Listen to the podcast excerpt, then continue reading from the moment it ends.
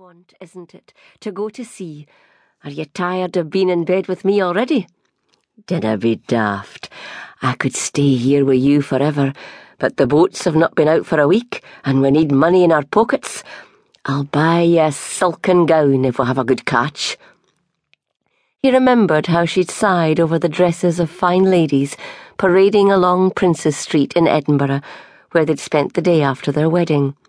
She sighed and pouted. I wish we could stay in bed forever. He laughed and spread himself out on top of her, flattening her slender body beneath his weight. So do I, but we'll have to eat. No fishing, no silk gowns, and no eating. She locked her arms behind his head and pulled his bristly face down to hers.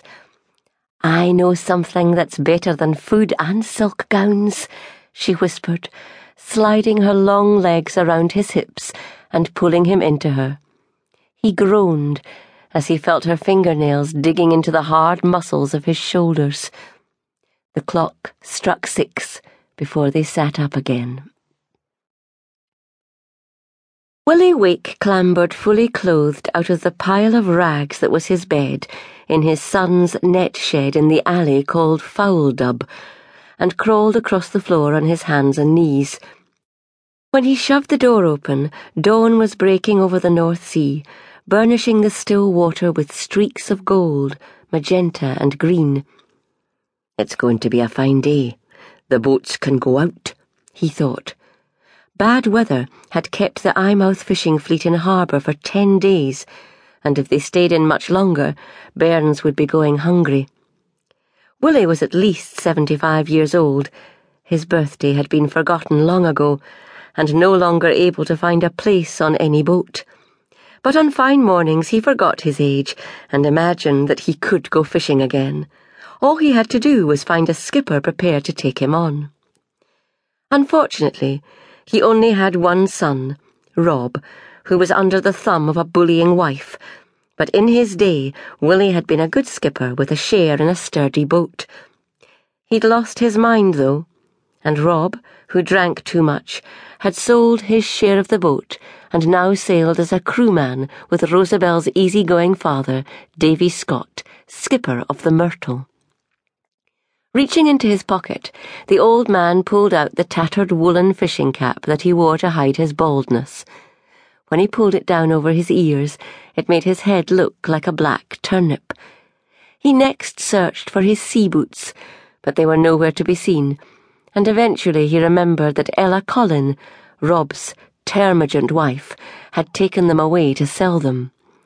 I never liked that woman, he said aloud, and in bare feet gingerly stepped out onto the harbour side paving stones, surveying the brightening sky as he went. Suddenly, his happy expression changed, and he stood still, staring upwards as a disquieting thought struck him. Where are the herring gulls?